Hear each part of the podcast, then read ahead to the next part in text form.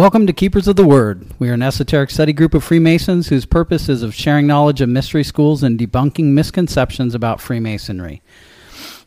You're here with Mike and Ron. Any of the opinions expressed on Keepers of the Word do not reflect the opinions of other organizations or Masonic lodges. Today's topic we have noticed a trend in different interest groups coming to the surface in, in the fraternity some being motorcycle clubs and some being refreshment clubs. But one theme seems to be growing bolder in expressing the deeper side of Freemasonry. With more complex topics being discussed in public forums more than ever, with the accepting, accepting the idea Freemasonry is a lot more than what is on the surface. And that theme, you may ask, is the esoterics. Today we have with us two very special guests and also current masters of two lodges that have that are helping lead the way to making esotericism more accepting in Blue Lodges. Masters of both Southern California Research Lodge Society and Southern South Pasadena Lodge 290 will be discussing with us the various means they have been promoting the fraternity through their own lodges by means of esoteric knowledge and large public events. With us is Master of South Pasadena Lodge, Brother Dago Rodriguez, and Master of Southern California Research Lodge, Jeriel Smith. Gentlemen, it's a pleasure to finally have you on our show. Thank you. Thanks for joining us. Ours. Thanks for having us. So, um, Brother Jeriel, tell us a little bit about uh, SoCal Research. Well, Southern California Research Lodge is one of four active research lodges uh, in the uh, jurisdiction of California. Um, we all uh, take different approaches to it. The signature for the Southern California Research Lodge is our uh, monthly publication, The Fraternal Review, which dates back to, I think, something like about 1952. But for many, many years, it looked a lot like this. Um, it was like a, a club newsletter we garnished uh, um, articles from a variety of publications all over the country, and they were just kind of a mishmash of what's being talked about in Freemasonry. In um, 2016, uh, the Research Lodge moved from Brea, California, up to South Pasadena Lodge, and we at that time created a new uh, uh, strategic plan, and uh, the key to it was transforming the magazine. And we went from that magazine to what we publish now. Uh, 11 times a year, which is 16 or once in a while 20 pages on uh, high gloss, full color, and each one of those is um, designed as a unit of Masonic education. Our strategic plan says that what we're trying to do is restore Masonic education to the prominence that it deserves, along with what we call observant practices, sometimes called traditional observance, and also um, another thing that we consider a, a traditional practice in Freemasonry, which is use of meditation. How do you apply that use?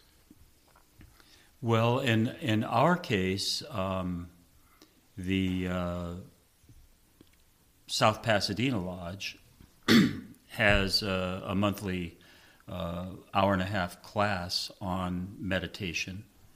Um, and we also, uh, and Dago will probably get into this in a little more detail in a while, and our internal education program that we have for our uh, candidates going through the degrees.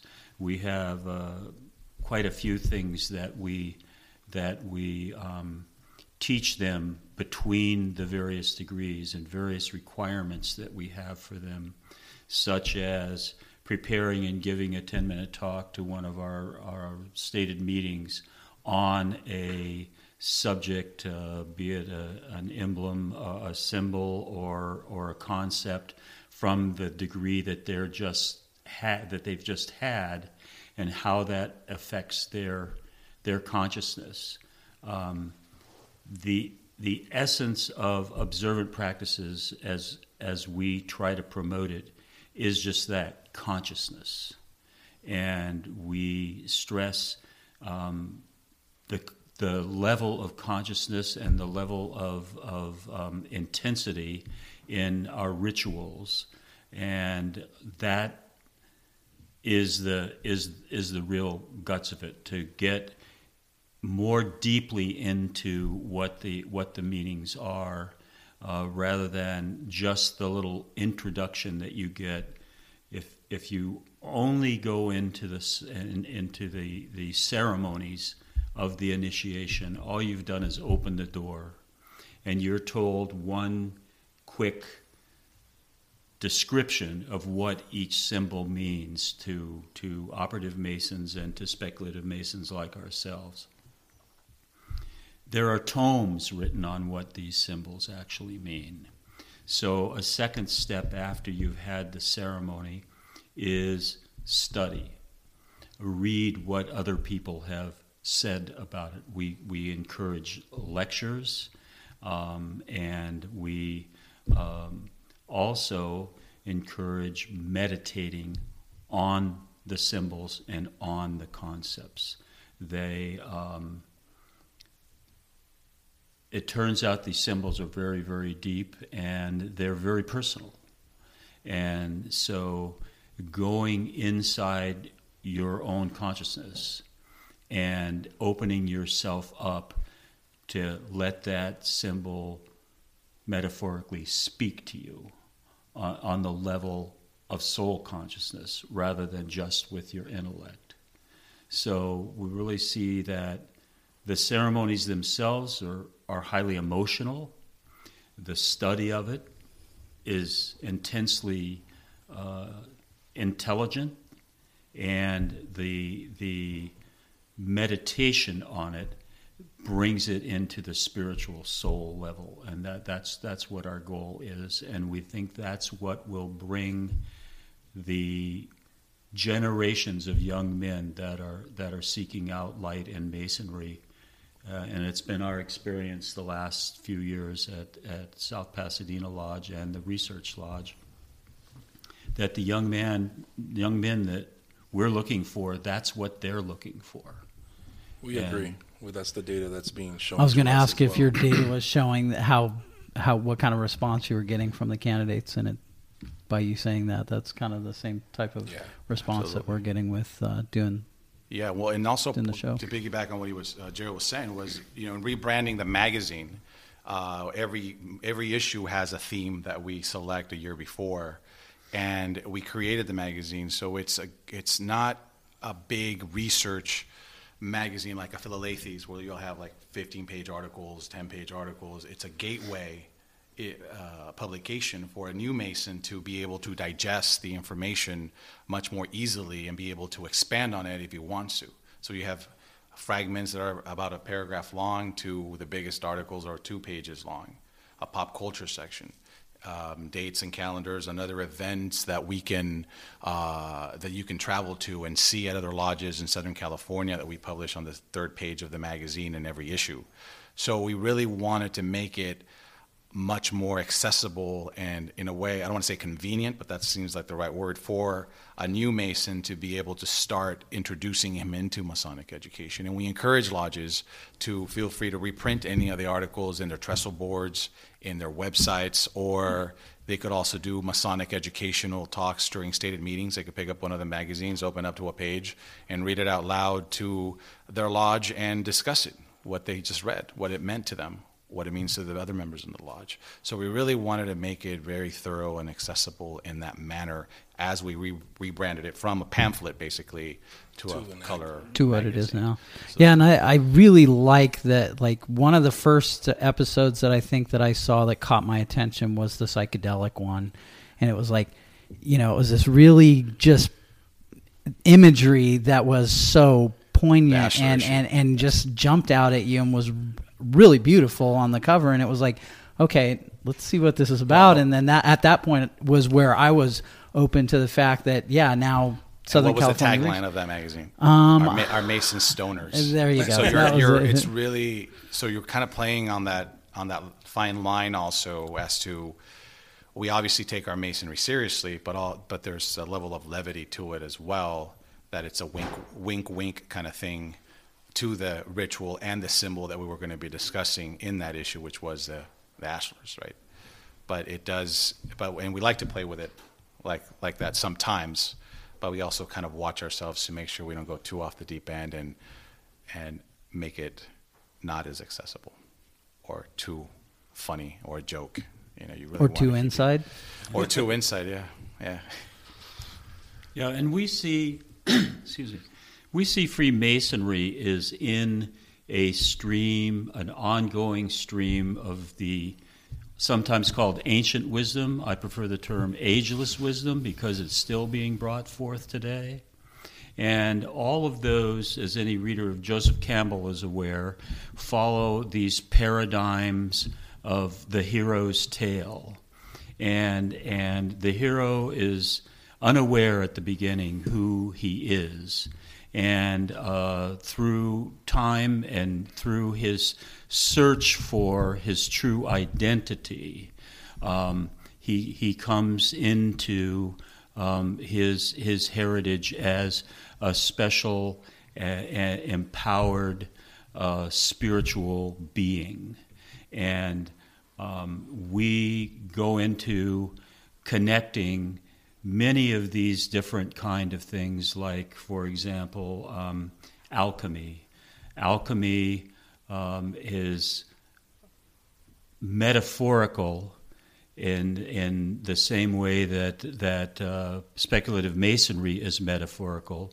There is the um, operative alchemists using these elements that we have on the table in front of us, and um, I think it's kind of a lure to get the um, to get the greedy and selfish people to take wrong turns.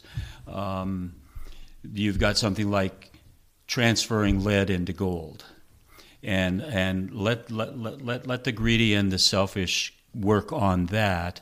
What the symbolism of it is is taking the the the um, lead in their their metaphor is what our rough ashlar is, and they the gold is what our smooth or perfect ashlar is. It's all of it is taking good men and making them better. And so we will try to point out um, the similarities between these other traditions and uh, Masonic traditions, not to have us practice those. We don't want to do that, but we know that those practices have been used effectively by good men in the past for the kind of self improvement that we're having. So we encourage people to look at that and see what that meaning is and realize masonry and this other discipline, this a lot of times symbolically presented, uh, have these common elements. What does that suggest? That suggests these are universal concepts, and and that's what uh, that's what we're into, and that that's that's the our approach as a research lodge to what are called esoteric topics, not not for uh, witchcraft or any of that kind of stuff, which is the uh, which is the stock and trade of the anti-masonry um, movement. By the way, we have a an issue on uh, anti-masonry and exposures, and we expose a lot of anti-masonry for what it is. It's just a misguided propaganda for the most part, and um, and we make the point that the exposures, where people that had a grudge against masonry would write down the ritual and publish it, it turns out that ends up being kind of a service because that's most of what we know about our our ritual And da- dati- dating back 300 years comes from those exposures because otherwise it was all mouth to ear nothing was nothing was findable later And you brought up data. There's a great book, uh, Millennial Apprentices by Samuel Friedman is his name. And this brother from the East Coast uh, did a five-year study as to what was giving, uh, having, why were young Masons joining lodges, and he breaks down the data into is to search for more education, more knowledge, and that's was that was the highest percentage of their reasoning for wanting to come to a lodge and stay in a lodge. And he concluded that if lodges did not implement some sort of educational aspect into the, their lodge, that they were not going to last long, that nobody was going to stick around, they were not going to have a foundation. So that's really interesting. If you have a chance to check that book out, it's pretty insightful as to right now what Masons are coming to the lodge and why they're staying in the lodges. Um, as we were talking about earlier too, like and something we had mentioned was the mysteries. They are they're hungry for the mysteries. They're hungry for for that secret society. And although we may not be that secret society, but we definitely have elements of those older secret societies within our organization. The magic is absolutely there, and that's what they're looking for. So. Which also, you know, brings me to, I guess, the birth of the illumination lectures, right? I mean, you guys wanted to get it out there in in uh, physical form. You, you, know, you were giving, you were getting the pamphlets, and you turned that into a magazine, and now you're having somebody actually in front of you talking about different things in masonry, outside of masonry, that relate to masonry. Can you tell me how that was born? Yes. Uh, well, when, I first uh, came to South Pasadena uh, Lodge, it didn't have a Masonic uh, educational element to it. It was just a standard lodge. You would get your degrees, you would stick around and help out, get back on the line. And as a young uh, junior warden with brother now worshipful Marco Garcia, we were always curious and we know that there was much more. The more we were memorizing these lectures, the more intrigued we were in trying to find out, well, what's the in between the line thing going on here? And that's when we would go to the Philosophical Research Society, to the library, to our own little library, and crack open, open books and figure out what it really meant. And to our surprise, some of those things that the the symbols meant really connected to us personally, but also it was what we were hypothesizing they meant. So it really it was like that golden moment where we're like, well, there's more here that we're not exploring. We should discuss it. So we would sit and have a, a, a, discussion group with four or five of us, and that eventually grew into like, well, why don't we get this scholar that's local to come and talk at our lodge and see what he tells us about this? And then we had our very first lecture with four people there. Nobody really showed up, but it was just the ones that wanted more light, if you will. And eventually, one year, the year that I was master, uh, the first time around, we decided to budget an educational uh, fund for speakers, and I think we had four, five speakers that came by that that time, and more people just slowly started to trickle in and showing up and being part of it. And now it's just become the traditional tradition in our lodge. But before I became master, we sat down and we said, well, what kind of lodge do we want to be? And we broke it down into well, what kind of we want to focus on leadership, on our identity, our history, our archives, if you will and education. We want to be an educational lodge. How do we become an educational lodge where there are so many limited lodges that uh, don't have a system in place that we could go copy, that we could riff off? So right. we, we slowly started doing what we felt we wanted in our experience that we didn't get when we first came into the lodge, which meant a room, of, a chamber of reflection, the lectures, and at that point, the Southern California Research Lodge was looking for a, a, home here in LA. So we we hung out, wined and dined them, and smooshed. you know, we did our us. due diligence and said, well, if you come to us, we should definitely we'll rebrand it into a magazine thing, and we'll join it, we'll be part of it, and we'll help grow it so we can go hand in hand with the lodge and help us in forming this thing that we want to have as an educational lodge. And then from there, we started be, uh, creating a curriculum for entered apprentices, fellow crafts, and it's still growing. It's evolving. It's it's it's never ending. I, I've come to realize. So you don't really look at the finish line, but the journey to a hypothetical finish line because it's always going to be changing. But you asked what the genesis was. That's how it originally started in saying, well, what what kind of where do we see our lodge in five years? And so, so that's how we see it. So how let's work our way backwards and see how we get there. How you get there. And those were the baby steps that we took. But it took a good solid five years before it became a standardized element Right. at South Pasadena 290. So I remember the beginning of my Masonic journey, I learned that South Pasadena Lodge was one of the more esoteric lodges in the LA area. And I, I went to one of the illumination lectures and I was like, wow, this is awesome. I can't believe no more lodge, I can't believe we're not doing this, Right. right? And could you tell me a, a time where that shift happened, where you guys started getting into this? Was there some pushback? Were there issues? Yeah, well, like that. I think when we sat down after our, it was around our, our 125th anniversary in 2013.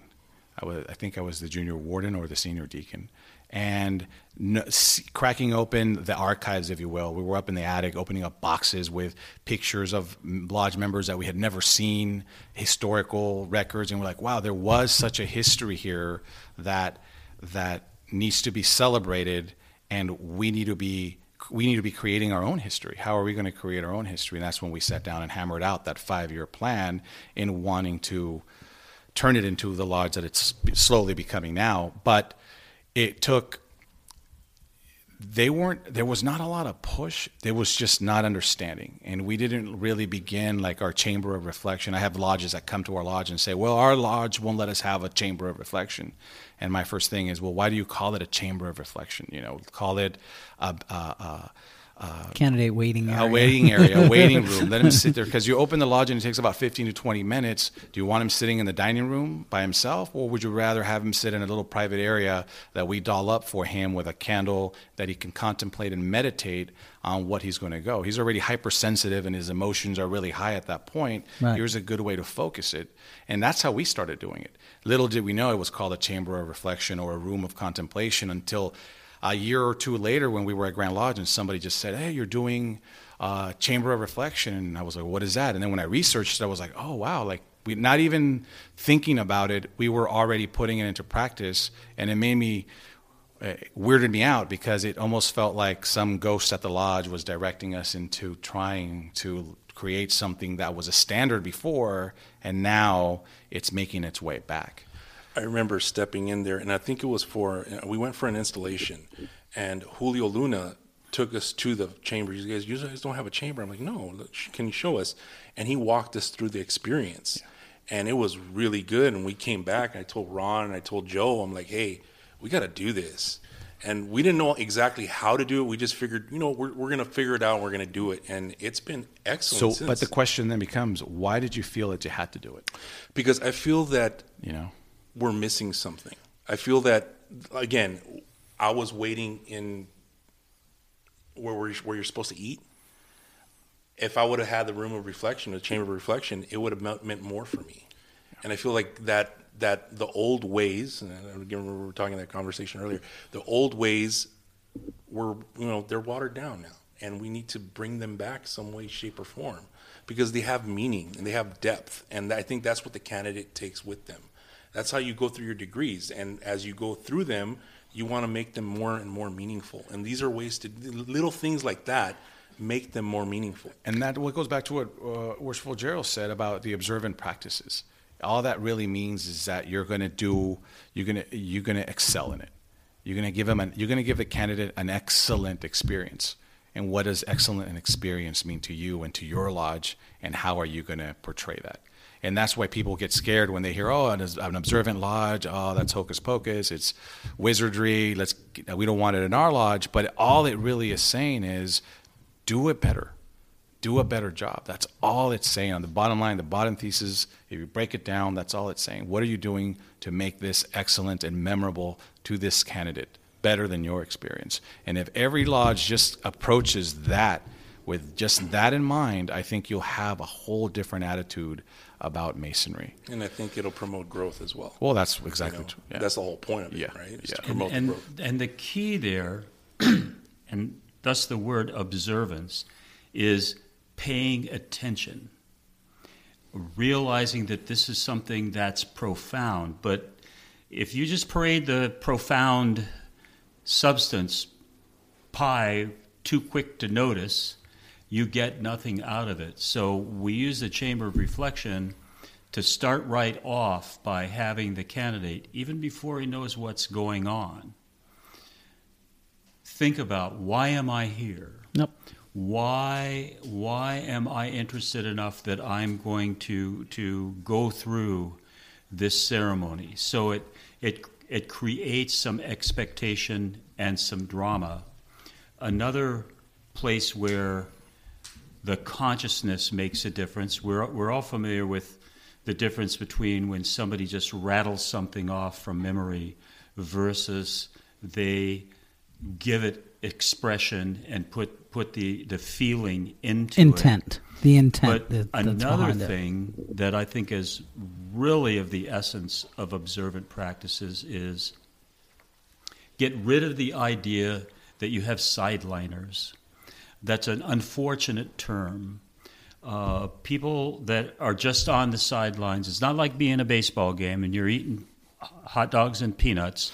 Your purpose there is to psychologically, intellectually, spiritually participate in that degree.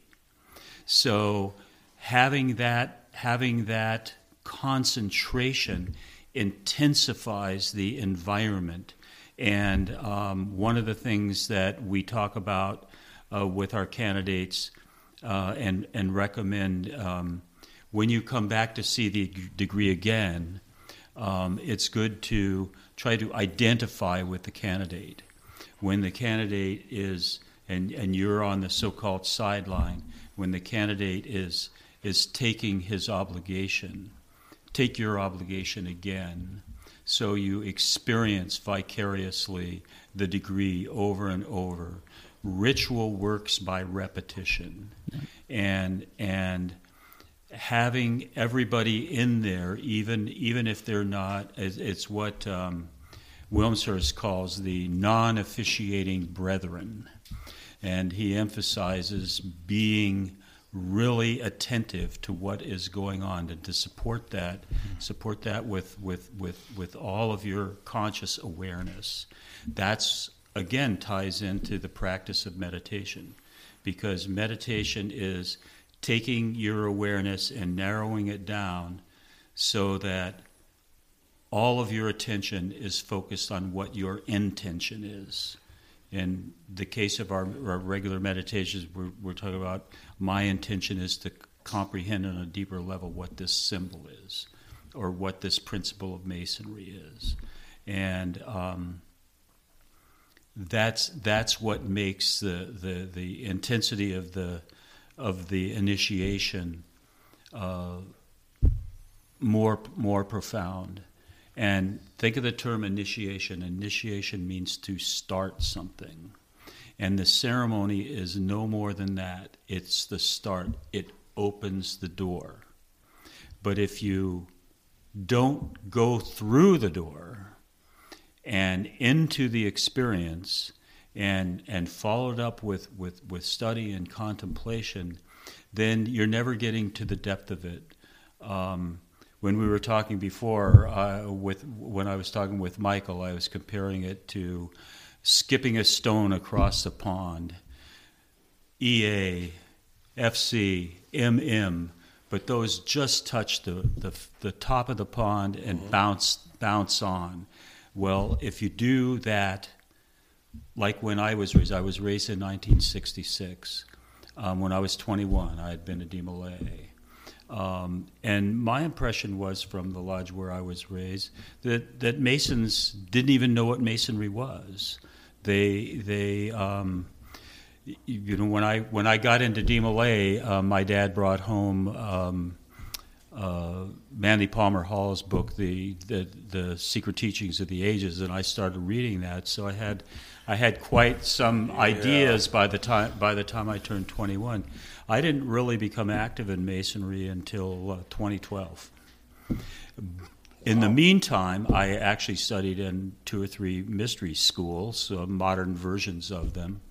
And uh, Do when you think if you would have had education, it would have kept you interested, or it very well, it very well might have. It, it certainly would have um, raised my opinion of the value to myself of uh, the Masonic experience. Yeah. And um, I, w- I was fortunate when I did it. it when I finally got uh, going in it, this idea of traditional observance had had really started taking off, and it's it's taken off even more. We were talking earlier about the Masonic Restoration Foundation, and um, our our leadership goes to to their um, their annual symposia every year, and the whole purpose of it is uh, the promotion of of uh, observant masonry. We have talks on it. Uh, we have degree exemplifications, meditations, and the like.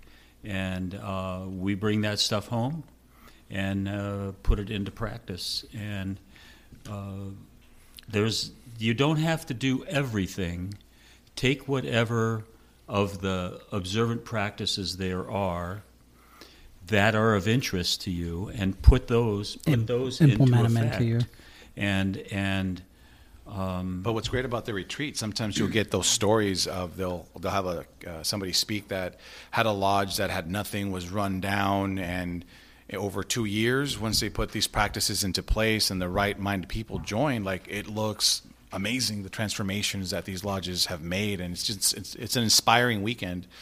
Brother Andrew Hammer and company that put they put it up, and if you guys can go, you should definitely check it out because it's you learn from each other, and they bring those innovations and ideas that lodges are doing to make the experience better to the forefront and discuss it and say why it works, why it's not working, what you know backlash they're getting, and how they're addressing it, and it's it's insightful. It really So is. it's a good place to collect data and then build off of that. yes. Well, and we learned very essential kind of things for forming a new uh, observant lodge or introducing observant practices into an existing lodge.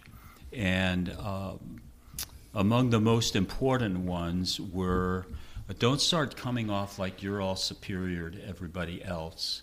Uh, there's an infinite variety of, of different lodge cultures.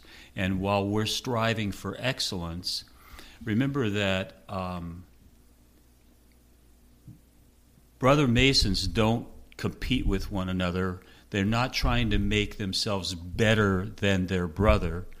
We're trying to make Better ourselves, ourselves. better than we were before. And so that's that's always been a very important element is to is to not pretend like we've got the golden secret and the rest of you are wasting your time.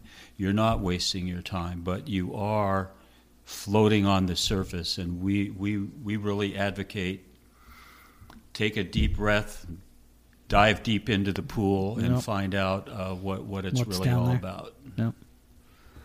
So moving on, I don't mean to cut you short there, but um, why don't you talk to us about Masonicon that's coming up and uh, what the uh, what was your what was what was the formation of that and and how did you, tell us about it?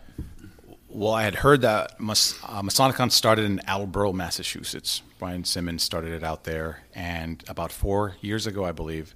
And I had heard the name, and I was like, "Wow, why haven't we done that here in California?" Since it's a riff on Comic Con, and it was born in, in San Diego, obviously. And and what a great way, brilliant way to be able to bring a whole new generation into masonry, the educational side of masonry, but by branding it by this whole uh, convention that was based that is based off comic books and graphic novels, youth in in a way, uh, and that simmered. And I said, well, if we get the opportunity at my lodge, we've already established a lecture series.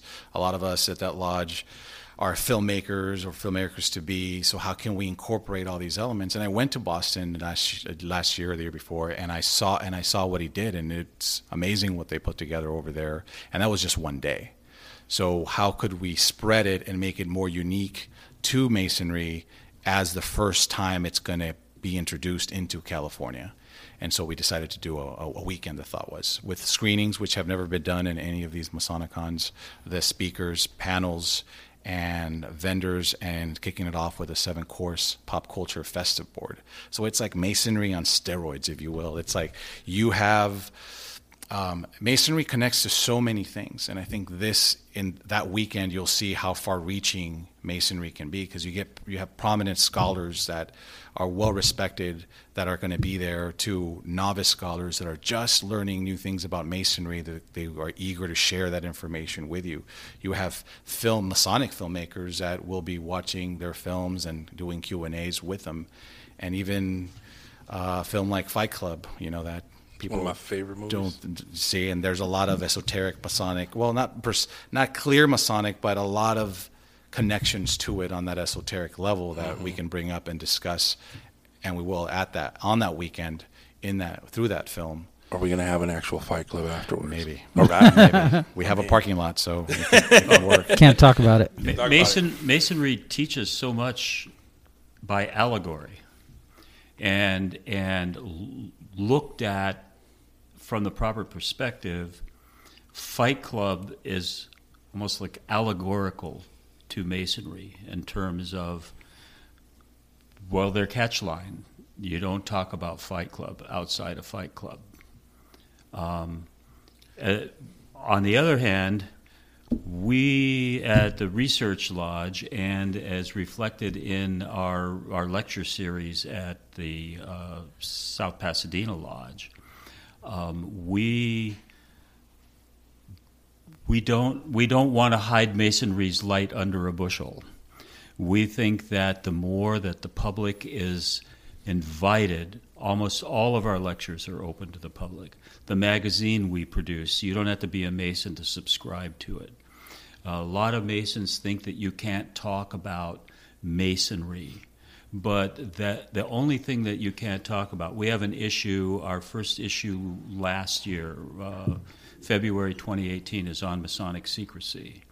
And what's, what's secret are the modes of recognition, the, the, the, the grips, the signs, the tokens, the words, um, the very specifics of, of the ritual, uh, especially the, the obligations. But as far as what the symbols are, what they mean, what, they, what the history is, That's open. the more that that is made open to the public, the more people that will see we're not a bunch of devil worshippers. We're, we're, we're, we're not a religion. We're really uh, a, a an organization. We and at least in this country, we have have to have a belief in God and and uh, uh, uh, afterlife for the soul. Um, but we're not we're not allowed to criticize one another's conception of what the deity is, and so we're we're we're not a religion because we don't we don't teach religious beliefs. We actually, and where you really see this a lot is in the Scottish Rite degrees, actually look at the spiritual traditions from, from other cultures and other times because there's wisdom in those. And what we want to do is mine the wisdom part of it. And so, uh, you know, I, I, I read uh, anti Masonic stuff and, and I hear, uh, well, they, they call the master worshipful. Uh, they, they worship the master of the lodge. No, we don't worship the master of the lodge. And so that's that's why we think Masonic education. We're not just educating ourselves and one another. We want to educate the public as well. As that this this is a this is a fraternity of of uh, good men, uh, moral men, trying to be better and more moral, and and thus improve society. And the event is open to the Masonicon is open to the public as well. It's not just Masons, and it's July 12th through the 14th. And they could get more information about the event ticket tickets uh, ma- at masonicon.com. Uh, right now, you're running a special. Yeah, we have pre-sale tickets up until Sunday, and after Sunday, the pre-sale ends and they go to regular price. We have two ticket tiers, so anybody that's interested, please go to the website Masonic- masonicon.com and check it out. Yes, we look forward to going. Um, it's it's one of those things where you get to meet brothers from other lodges. You get to meet people who aren't Masons, and you get to bond on a on a different plane. You know, you get to walk around and, and see things and, and kind of see different perspectives of what's going on. Well, and learn from each other. You're right. Yeah. Yeah, and that's exactly. And I think that's what we we're going to put out a video about the event this weekend, and uh, you get to see the perspective of the levels of of talented masons out there that are going to be there, and everything that's going to go into it. And I think it's a, it's going to be a rare opportunity that might not happen again. So I think it's good to seize on it and see what the potential is when people work together to create something of substance, or at least we feel of substance, that could be shared with others to take home with them. I think that's kind of the thesis behind. And then we're, you know, we're looking forward to it, but we're also looking forward to its continuation. If it's something that can continuously grow and, and become something bigger than what it already is, then wow, you've you've done something. And I think both of you are are asset to what masonry is. And a, a, a brother of, of mine, um, Dave, he said, "There's one of two things, man. Either you're good for masonry, or masonry is good for you." and I, I truly believe that. And you guys are, are good for masonry. This, these are things that, that we need right now in this time to not only promote the craft, but really educate the public as to what we are, who we are, and what we're trying to do. And ourselves, educate Exactly. ourselves. Yeah. And I think that's you know, looking inwards. That's that's one of the things that, that we teach, you know, in the chamber and in, in lodge, is looking inside and, and seeing what you could build and bring out. And I think you guys are doing a great job with that. Um, going back to the illumination lectures, is there a specific lecture that you like the most, and why?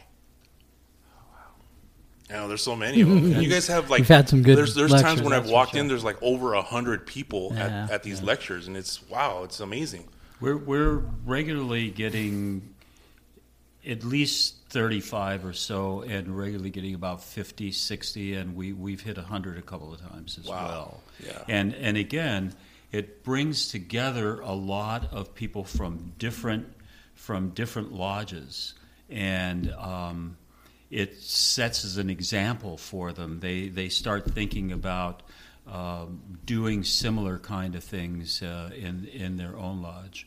And I'll just mention, by the way, um, we're looking forward to uh, coming down here to you guys. Uh, you're going to have a, a an esoteric Yes. con September 7th. Yes, September seventh, we will have esoteric on. It's a it's a different take on it. Uh, it's something that is encompassing everything, um, bringing all the mystery schools together, um, modern and, and old, ancient, and you know, sitting them down and, and kind of you know learning from each other. Why not? Why can't we do that? It's a great way to spend a day, Exactly. no doubt. Or in our case, That's a what we're weekend. that's, what, we're looking, for. Yeah, we're looking forward to that, and you know, especially with brothers, you know, we, we would like more brothers to participate and help out, and, and you know, be a part of this this event, especially like like uh, uh, we had this conversation before. You know, we should want to support each other, and in regards to what you said earlier, is we're not trying to be bet- a lodge better than another lodge. No, we're we're trying to help each other. That's that's the whole point of brotherhood is to support each other and help me lift you up, you know, and then you pick me up, and let's go let's go as high as we can. Why not?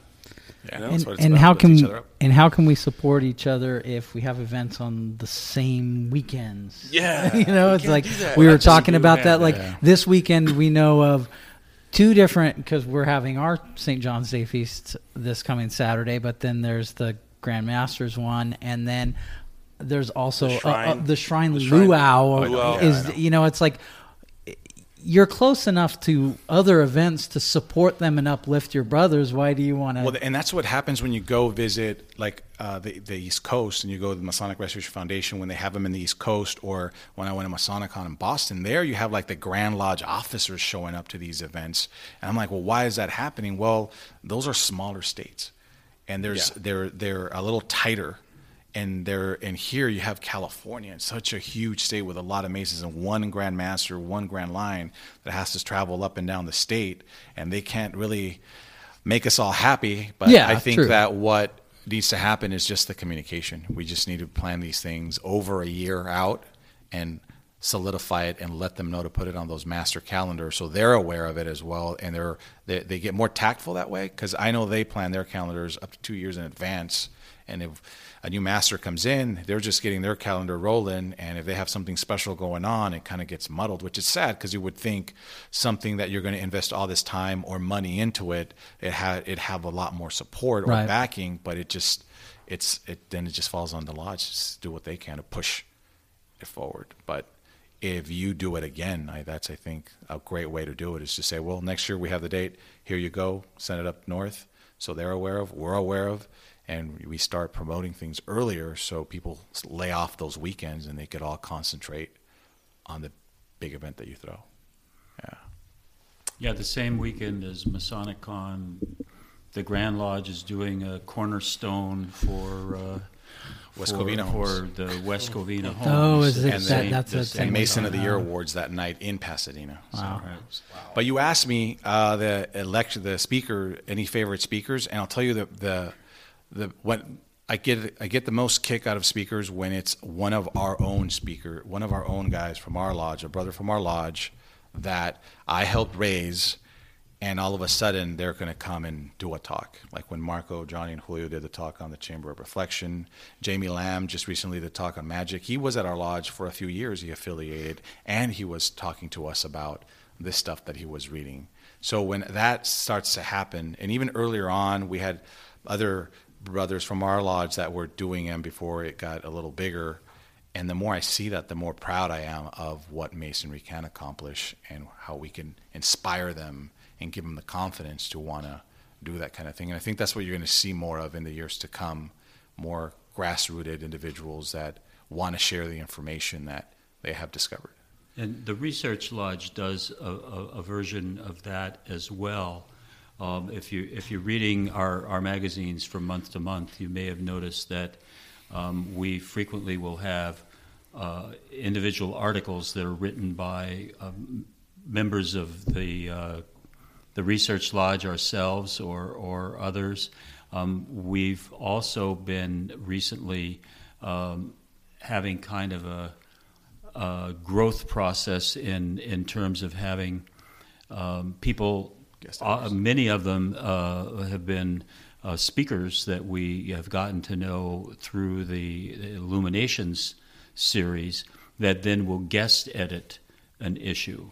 Oh wow. Um, so so we've we're in our future planning we're we're wanting to have that be more and more because we want it, we want the magazine to be a platform for people to to be able to explore their own capacities in terms of uh, organizing and putting together a, a magazine or even just writing an article for it.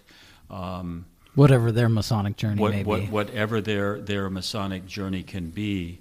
So we're hopefully we're helping to ra- raise uh, raise uh, uh, the profile of of uh, the new generations of, of people that will um, that will contribute. We also um, have had really good success with a couple of our issues.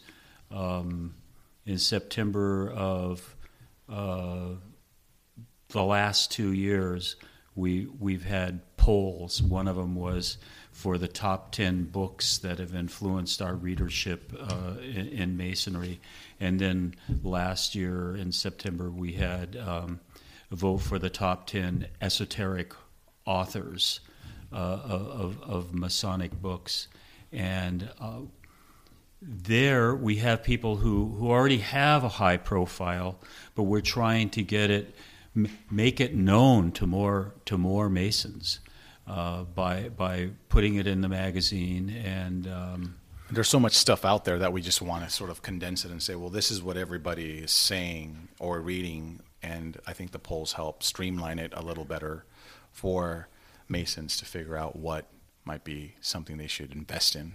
At least a top ten list for them to Exactly. start going down rabbit holes, right? data is important, and it doesn't lie. I mean, data is very important. Uh, company, large companies pay for that to, to forecast their future and what, what they're going to invest in. So, And we'll probably do this the book poll. Uh, we're talking about every five years, maybe, just to like freshen it up, if you will.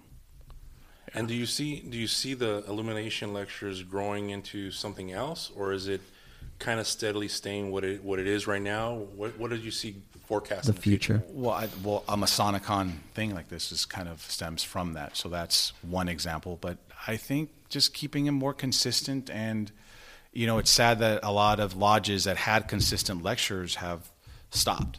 They haven't had the manpower to maintain them, Yeah. and that's unfortunate. And we have been blessed to still keep it alive, and that's a testament to the committees that are formed and the incoming masters that see a value in it, and Continue whether they want to attend all the lectures or not, they still budget for It's them important. to make sure Yeah. it happens for the lodge, which is what we're thankful for as well. But it's sad that it's sort of diminished at other establishment, other lodges, and we we can still carry the torch for how long?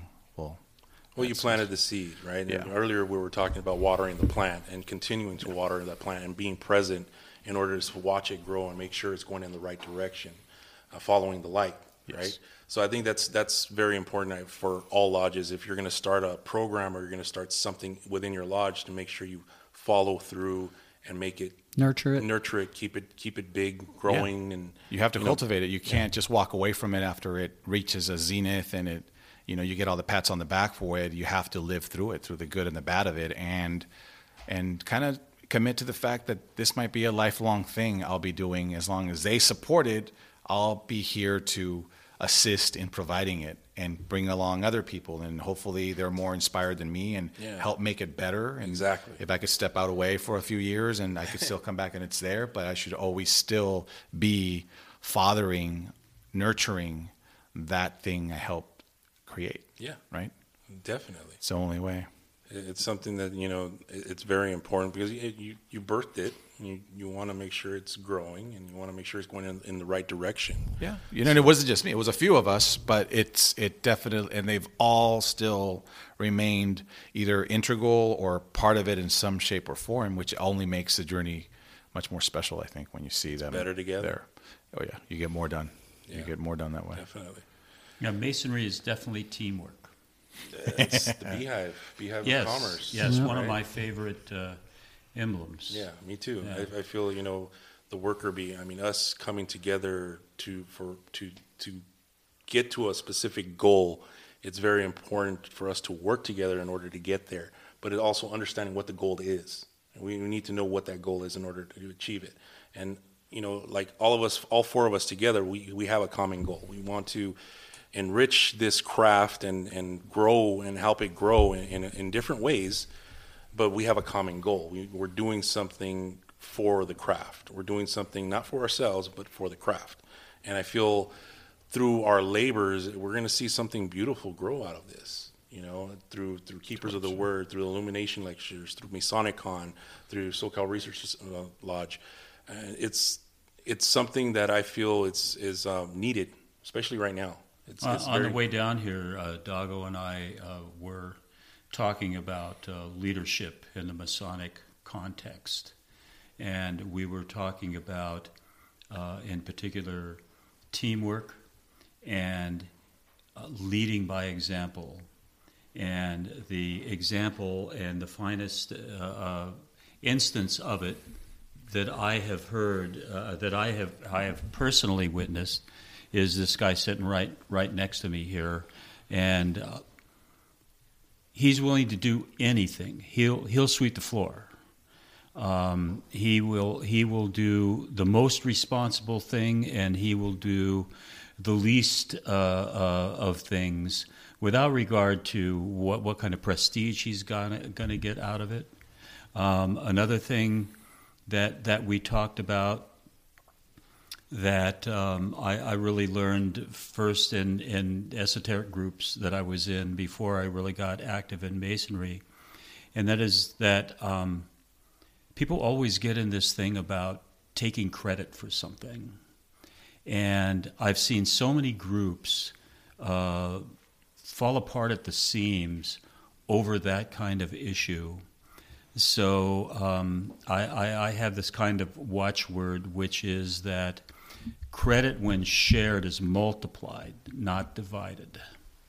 And and when when you share the credit, because very seldom do you nothing that this guy here has accomplished did he do by himself.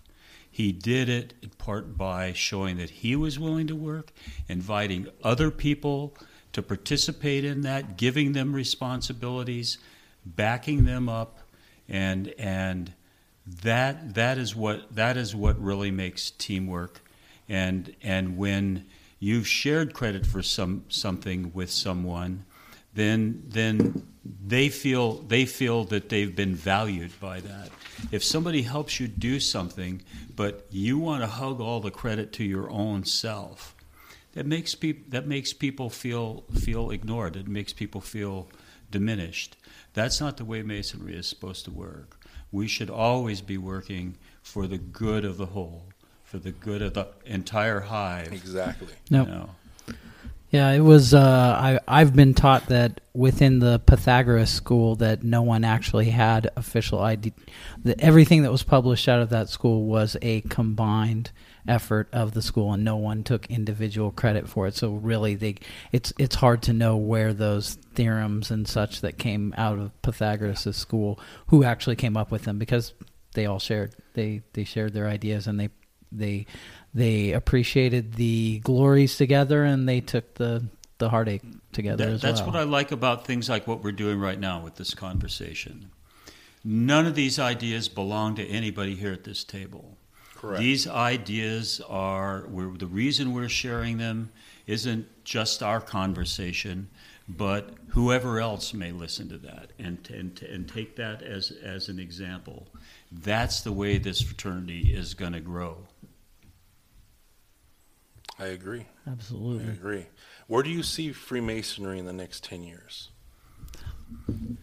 I think uh, that it's going to that it's going to start start growing again. Um, when when I joined in 1966, I think that that was kind of the top where where where the membership peaked, and it started going down. And as it went down, Grand Lodge after Grand Lodge started concentrating on how many bodies can we get in here.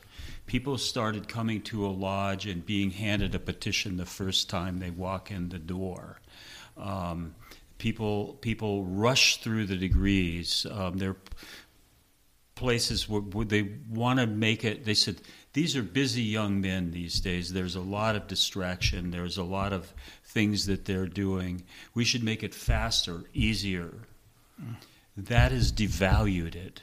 Anything that you can get fast and easy, you don't value it. When you when you have to when you have to work for it, when you have to strive, when you have to put effort into it, that gives you value. That internalizes that that Ownership. value. And so I think as we do that, we're going to reverse that trend. That that we're that the members are the membership will will grow, and that that we'll have fewer members like I was for forty years, where I was a member in in name and dues only. Card carrying Mason. And, and- yes, a card carrying. You should be doing something other than carrying the card, uh, and and. Um, I, I'm I'm really optimistic that uh, that we're going to see a new growth in the fraternity, and it's going to be based around Masonic education and and um, obs- observant practices, making making the uh, ceremonies uh, the the the depth dive into ageless wisdom that, that is designed to be rather than us all just skipping our stones across the pond. But you also mean like a growth in value, right? The value, what you're learning, and not growth and not too much. I don't think it's going to blow up into the numbers that you saw after the 19 after World War II in the 1950s, where it was just they just had so many Masons they didn't even know what to do with them. And I think it's going to be much more of uh, uh, uh, Quality value, quality, and you're not going to have through 500 members in a lodge, but you'll have like 100 very well-rounded Masons that hopefully can lead by example, and that's the that's the way it should be. That's the way it should be.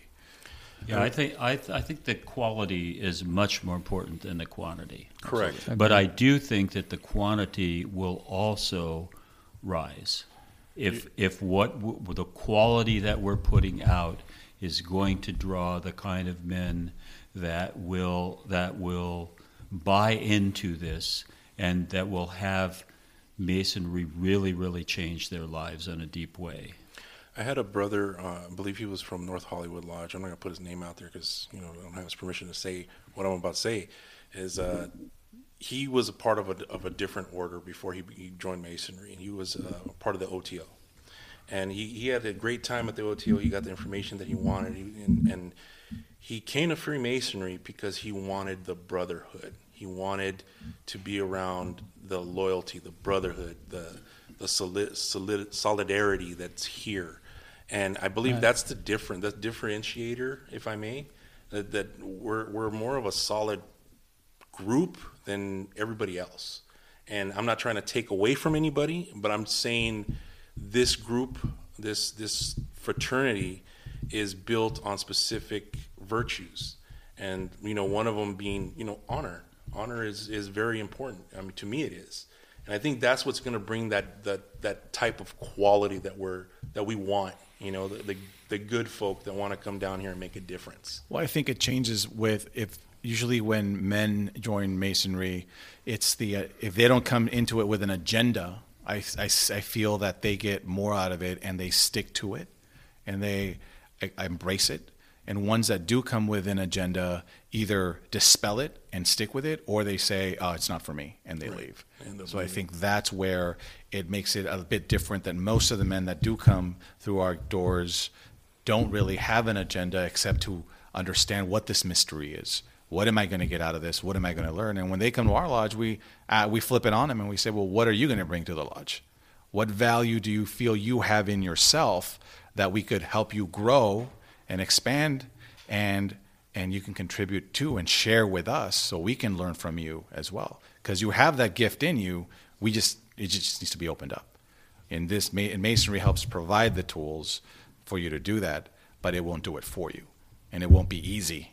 There's work involved and we lay it out right in the beginning so there's no you know misconception of what they're getting into before they even put in their application so it great, it's a great filtration process to the point of okay well it's, they're not ready for this their life is too busy to really commit to this and that's fine the lodge will still be here come back when you can do this because now you know what it's going to take and that's so Right. take your time and take it, you know, make it more of a priority than the rest of the other stuff that might be important right now in your life to handle. And this, this, this is an, a really important point as well. And um, I was talking before about some, some lodges you could come and they'll, they'll give you a petition the first time you, you come in the door. Um, we don't do it that way. Um, in observant practices, is called guarding the west gate. Right. Be careful who who you bring let into in. a lodge. Yep. So we we gen- we have a very active social calendar at South Pasadena, and we have a really really good cook for for our stated meeting dinners.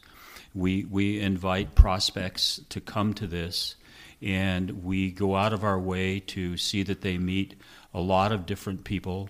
We don't give them a petition until um, they know quite a few people in the lodge, and um, we don't really try to to um, capture them in any way. Uh, we we really explain what our approach to masonry is. That we're heavily into um, taking your time going through the degrees. We're heavily into study and meditation, things like that. That might not be what you're most interested in, and if it isn't, we we still want to encourage you to be in masonry, but we'll recommend why don't you go to Lodge X or why don't you go to Lodge Y? Check those check those out as well. Um, lodges should not be competing for members any more than they should be trying to outdo one another. Right.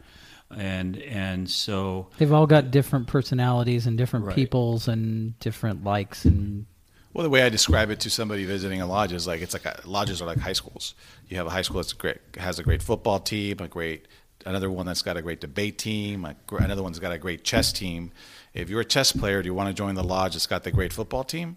Of course not. Right. So you want to travel and visit other lodges and see which one you connect to the best, because that's the one you're going to want to commit to, and it's it's going to be your second home.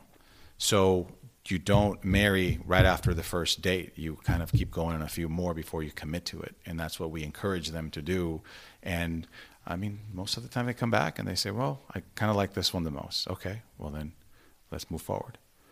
But that's our way of saying we're not we're not the end all be all. We're not the only one. We're not the best. We're not the worst. There's a lot out there. Just we just want to make sure that you know what is out there, so you know your choice was the correct choice when you chose right. whatever lodge that you, you found choose. your home. Because I didn't have that option when I first my mother lodge. I just came in. God was given an application. I didn't even know I could visit other lodges, and I didn't travel out until I was a master mason to visit my first lodge out of my own mother lodge.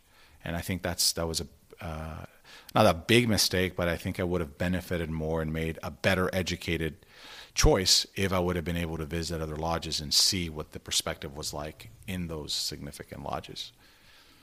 Question for you, um, Seek Life wants to ask, uh, what was your most profound Masonic experience so far? Most profound Masonic experience. Most profound, well, probably the third degree. Getting my third degree and feeling, and well, can't really talk about it too much, mm-hmm. but I think that that to me was a, a very emotional and spiritual. Uh, it felt like it was the end of a journey and the be, and the beginning of another journey, if you will. And I, to me, that that had a profound impact. And then seeing Masons that I have helped raise become go up the line and become masters themselves and help create things at the lodge that have helped Masonry. Also, I think it's a big a big kick that I get from Masonry.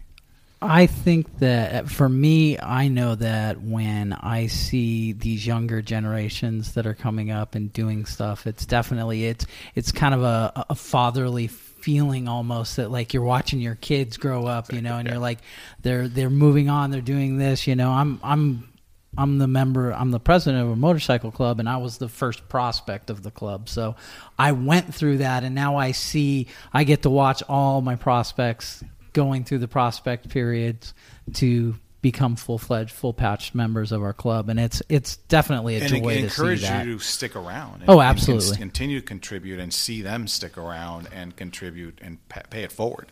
And I think that that is what helps have keep a lodge grounded and sustainable as well, laying that foundation with the the newer members that you see move up and take over your positions. Yep. I think that's important and great it's paying it forward. That's probably the most uh, fulfilling, I would say. You know, like I remember when I was going through my degrees, after I was done with my degree, my brother here would pull me to the side and he'll give me a different perspective as to what everything is.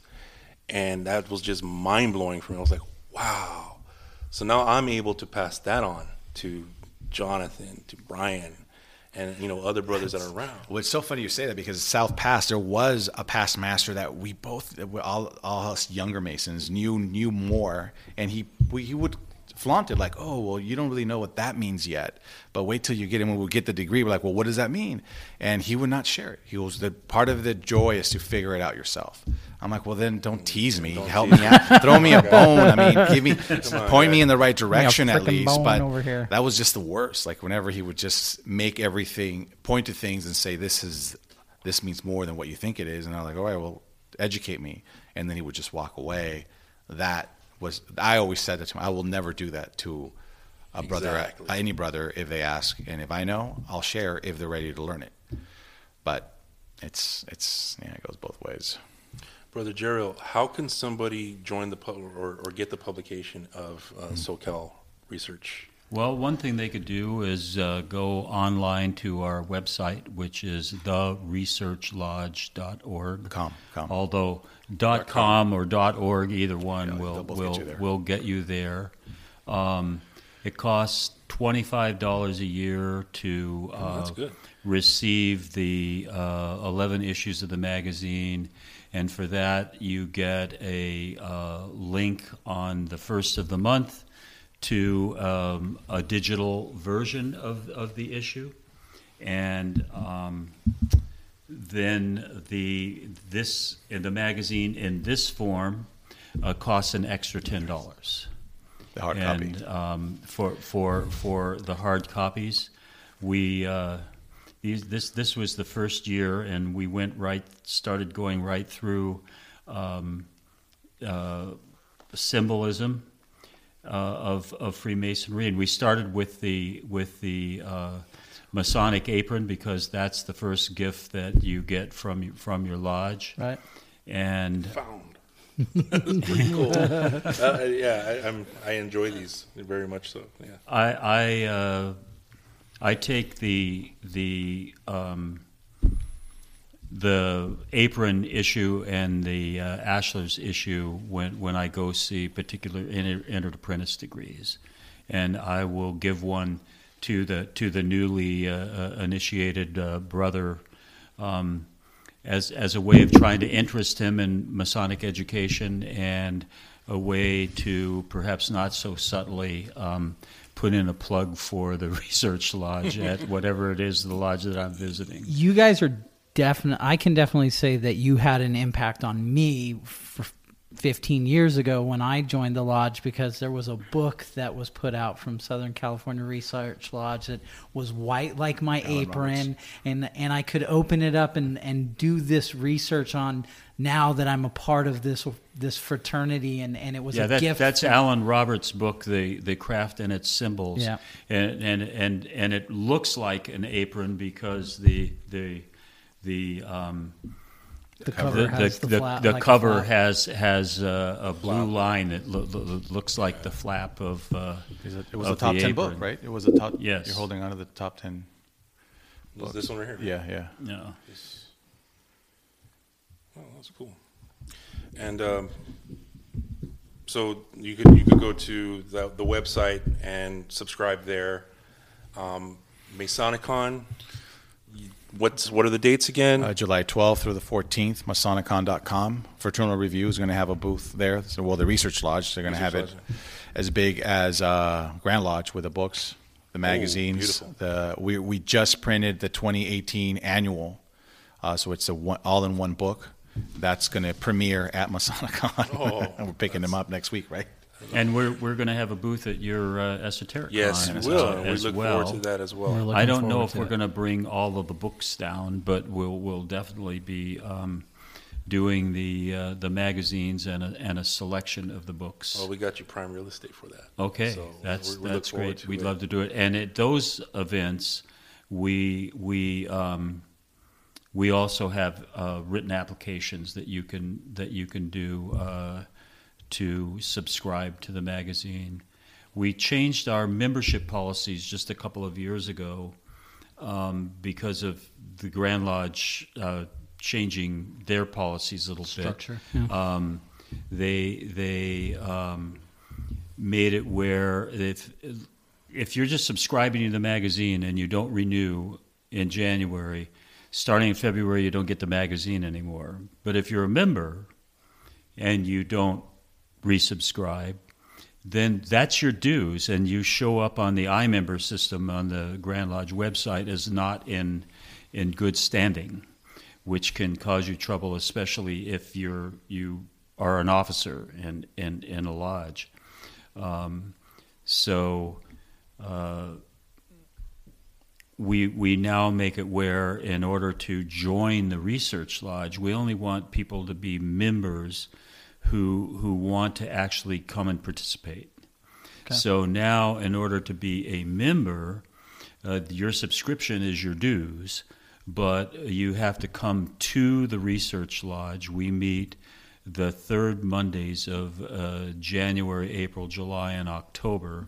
You have to come to a stated meeting. You have to file a a, um, a regular uh, affiliation petition, and we don't because we don't confer degrees. We don't have to investigate you beyond that you're in good standing in your Blue Lodge. That's your qualification. We can actually vote you in that, that very night. Um, we also, um, just to make sure you're taking it seriously, we also now have an affiliation fee of $150. Um, so we went from having about 700 odd um, members to now we we're somewhere in the the 70s, I think.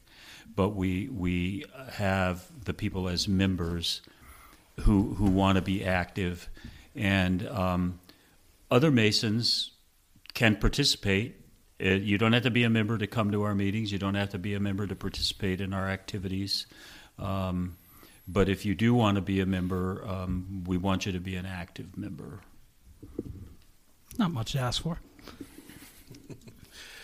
So, um, if you're going to go to MasoniCon, make sure you get your, t- if you want the discount, make sure you get the tickets before Sunday, MasoniCon.com. Um, we look forward to being there. We, we look forward, I'm looking forward to Fight yeah, Club. me too. so it, it's going to be a good time. I feel, you know, just brotherhood, f- fun, um, information, knowledge, It- all of it is going to, it's going to be a great Anybody that went to um, Grand Lodge year before last and saw uh, Johnny Royals uh, movie, um, 33 and Beyond, Yeah. I think is the name of it. Yep. He has he has a new movie. Um, uh, that much of it filmed at at our uh, South Pasadena Lodge on the the rituals of the Illuminati, and. Um, And are you We- debuting this movie? that mo- that movie is There'll be is- preview of it, a pre, a short little preview. of it. and, Oh, okay. And and uh, Johnny will be there as yeah, well. he's going to be there. yeah. Awesome. to Q&A. Well, the- we, we like brother Johnny. He came down here and we we saw 33 and Beyond here with him. It was it was a really good time. Yep. Um, And this one's really, really an impressive because he's got a lot of the scholars. Josef Wäges, who wrote the book I saw that. um, on Yeah. the Secret School of Wisdom. We've been waiting Adam for it. We get that probably one of the things that we're asked over and over and over and over again from our audience is Illuminati questions, and we just keep saying we're not going to talk about it until because as soon as Johnny told us that he was working on that movie when we had him up here for the viewing, um, we're like, okay, we're not even We're going not to gonna- we're not even going to pretend gonna talk it. about it until that movie comes out, so that we can have good, firm, legitimate reference. reference. And it's shot beautifully. They went to Germany. They did some shoot. I saw a lot of those. Yeah, it's Yeah, gonna I look- think he had. I think the night that he was here, he had just gotten back from Yeah. Austria or something like that. So he was. Yeah. He was pretty jet They lagged. recreated a lot of the degrees. Um, I don't think they show a lot of them, but they still show enough that makes it. Re- it's it's it's like the factual story. It's like a historical piece on the truth of it, of how it existed, how it came about, and how it fell apart, and why pop culture has adopted it as the thing. Yeah. But so it'll be a good, a good view. Awesome. sure. Awesome. That'll be Well, fun. we look forward to it. Um, right now, we're going to wrap up if uh, that's fine with everybody. Um, Thank you. We're looking forward to it. We're going to be there. Hopefully, you all can make it. We'd like to meet you there if possible. Go to Masonicon.com. Um, we also want to thank uh, Samsung Technologies for the sounding equipment, LA Harbor Lodge for the Goose and Gridiron, um, Indigo Beehive Creative for producing the show, and all of our fans for supporting. And check out keepersoftheword.net. That's where we have a bunch of our stuff, and we're going to start forwarding information, links, and uh, things to our, from our brothers, you know, in order to support and, and support the craft. So, um, thank you very much for being here. We Thanks for Thanks for joining us. And and we, we want to thank you guys too for having us here, and um, for the fellowship that we had before we started uh, uh, talking on on air um, this evening, and um, we we see that we we can uh, really be symbiotic with one another. Exactly. and, and That's for uh, sure. Support- uh, have brother- our brothers have our supporting efforts brothers. Reinforce one And, another. and thanks for having the courage to start one of the, the or the first podcast in California, right? I haven't. Is there another one? I don't know. Masonic podcast. We, we we see stuff popping up every once in a while. I don't. We're, don't. We, We just do we, us. we, we exactly Well, that's what it's all about. us. stay focused on our vision. Well, our magazine usually has a, uh, a podcast and a film and a book in our pop culture section that relates to whatever that, that month is. Um, we look forward to maybe having you guys be one of our We would podcast Cool. love hosts. I'd like to. That'd be awesome. Yeah. And I do look into them to see how, if they connect to the themes every time we have Yes, to pick one. I'm like, what are they? Did they do one on this? Yeah, he doesn't just pull it out of the index. He No, actually they're not. looks at it first. Yeah. But yeah, Yeah. Awesome. Well, thank you very much. Thank you. Thanks again. Thank Thank you, you, brothers. Thank like, you. follow, sh- share. Please.